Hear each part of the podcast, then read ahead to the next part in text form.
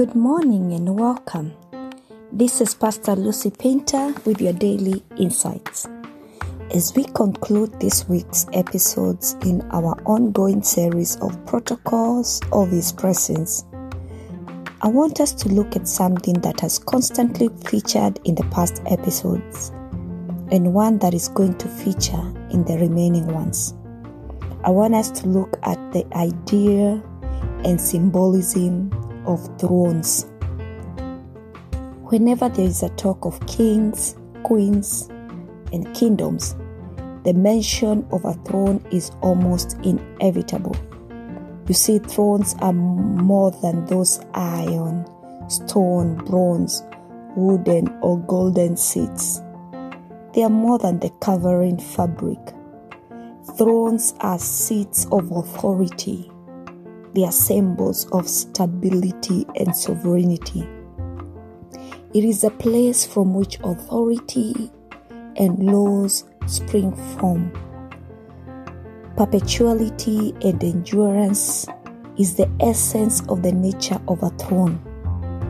Thrones are symbols of a power that can outlast the ebbing and flow of public opinion a power that can remain unshaken in when waves of change strike, a power that can tame the conspirators. They are built on the principles of stability and sovereignty. And the mere appearance of a throne and the person that sits on it is supposed to communicate something, something that demands respect honor, and reverence.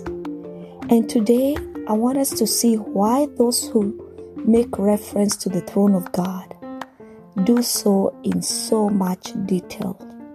So go with me in the book of Daniel and let's see what Daniel saw when he had a vision of the throne in Daniel 7, verse 9 to 10 the Bible says, I watched as thrones were put in place, and the ancient one sat down to judge. His clothing was as white as snow, his hair like purest wool. He sat on a fiery throne with wheels of blazing fire, and a river of fire was pouring out, flowing from his presence. Millions of angels ministered to him. Many millions stood to attend him. Then the court began its sessions, and the books were opened. We began this episode with speaking about the throne as a symbol of power and authority. And we see in these two verses Daniel giving us the setup of the heavenly thrones. And while he doesn't give us the identity of those who are to sit on the rest of the thrones, one is clearly meant for the ancient one. Daniel doesn't even tell us how many additional thrones were set up, but I think from our reading yesterday, we can tell the identity of those who are meant to sit on these thrones because from what we read yesterday, Apostle John says in Revelation 4 2 to 11, and I instantly saw in the spirit, I saw a throne in heaven, and someone was sitting on it. And one sitting on the throne was brilliant as gemstone, like jasper and carnelian, and the glow of an emerald circled his throne like rainbow. 24 thrones surrounded him, and 24 elders sat on them. I'm just going to read that part because we read this yesterday. And so, this might have been the identity of those who were meant to sit on the rest of the thrones. And as we go on with verse 9, where we read in, in Daniel, Daniel says that the ancient one sat down to judge. You know, when you read the Old Testament, you realize that age was something that was venerated. Old age stood for something. People looked up to elders for wisdom the same way we do today. And I think this is why Daniel makes reference to the age of the one who sat on the throne. He was the one from the ancient of days. The attribute of age expresses the statelessness of the one who sat on the throne.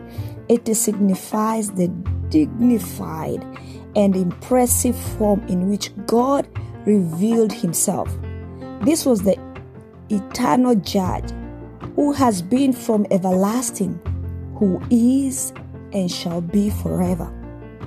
And this is why Daniel mentioned that he was from the ancient. He was speaking of his wisdom and power. He is the all knowing God.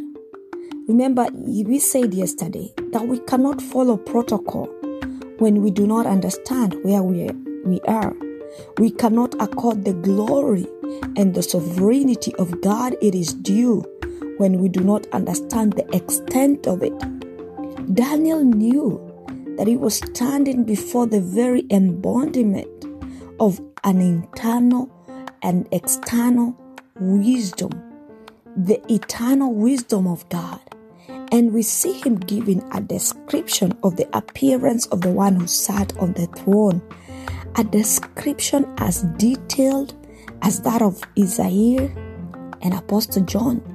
He says that his clothing was as white as snow, his hair like purest wool, and we know that in the Bible, white signifies purity. It is a symbol of one who is sinless, and so it signifies the unspotted righteousness of his proceedings. Psalms 104 says that the Lord wraps himself in light as with a garment. He stretches out the heavens like a tent. And 1 John 1 5 says, This is the message we have heard from him and declares to you God is light. In him there is no darkness at all. This is the uh, this is the presence before which Daniel stood he was in the presence of righteousness itself before the one who is infinitely pure. He was before God's righteousness. And he says that his hair was like purest wool, a symbol of eternity and maturity of God's counsel, a sign that his decisions are right and true. This is the presence we walk into every time we bow our heads or kneel to pray. This is the God we call to every day, the God who dresses in righteousness, the infinitely pure God, the all knowing God, a God who knows what lies in our hearts even before we express it. A God whose wisdom and decisions are unquestionable. And these are the things we are supposed to be conscious of before we approach his throne. And then Daniel says that he sat on a fiery throne with wheels of blazing fire, and a river of fire was pouring out, flowing from his presence. I'm not gonna ignore that. I'm trying to imagine and visualize that. It's terrifying. You know, fire was a symbol of God's presence, and I know it still is. God appeared to Abraham as a smoking furnace and a flaming torch. He spoke to Moses from a burning bush. He descended upon Mount Sinai in fire. He led the Israelites with a pillar of fire. And you see the images presented here a fiery, a fiery throne, wheels of fire, and a stream of fire suggest enormous power.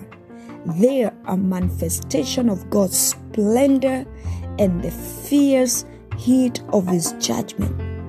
And Hebrews 12 29 says, Our God is a consuming, consuming fire. And the fact that he was not consumed by this fire attests to this. Can we even begin to comprehend the greatness of this power? Do we even take time to think about the greatness of the God who has given us free and unlimited access to Him? This is the power this is the throne we approach literally every day, every minute.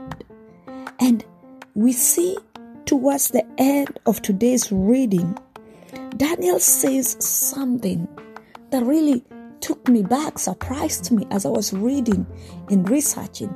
He says, Millions of angels ministered to him, many millions stood to attend him.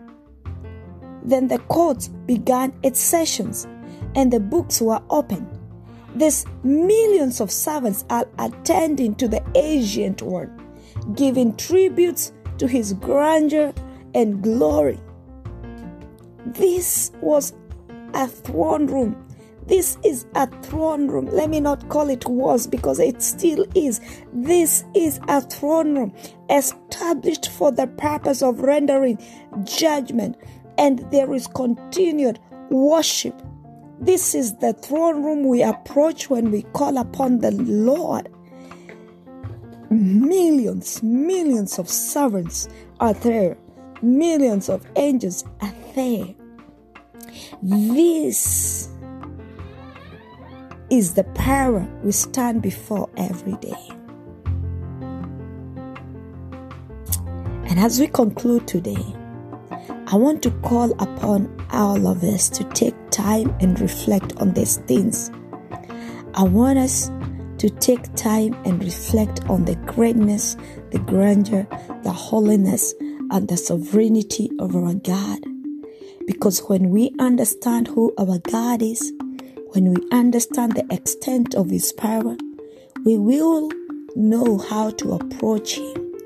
We will reevaluate in our heart his place and accord him the honor, the glory, the reverence that is due to him alone. In Jesus' mighty name. Shalom. This is Pastor Lucy Painter with your daily insights, and this is Protocol of His Presence, Day 5.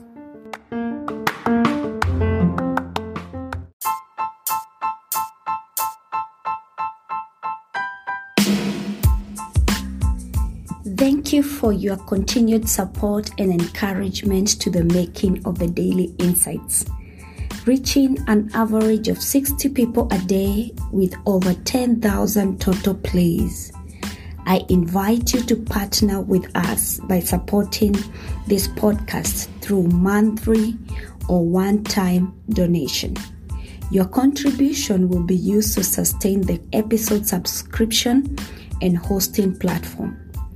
My goal is to inspire and share insightful messages in our generation, empowering one person at a time each day to continue serving the purposes of God in our generation. Your support is highly appreciated. Click that support button now and give your support. You can support with $1, $5, or as much as you are able to give. Blessings.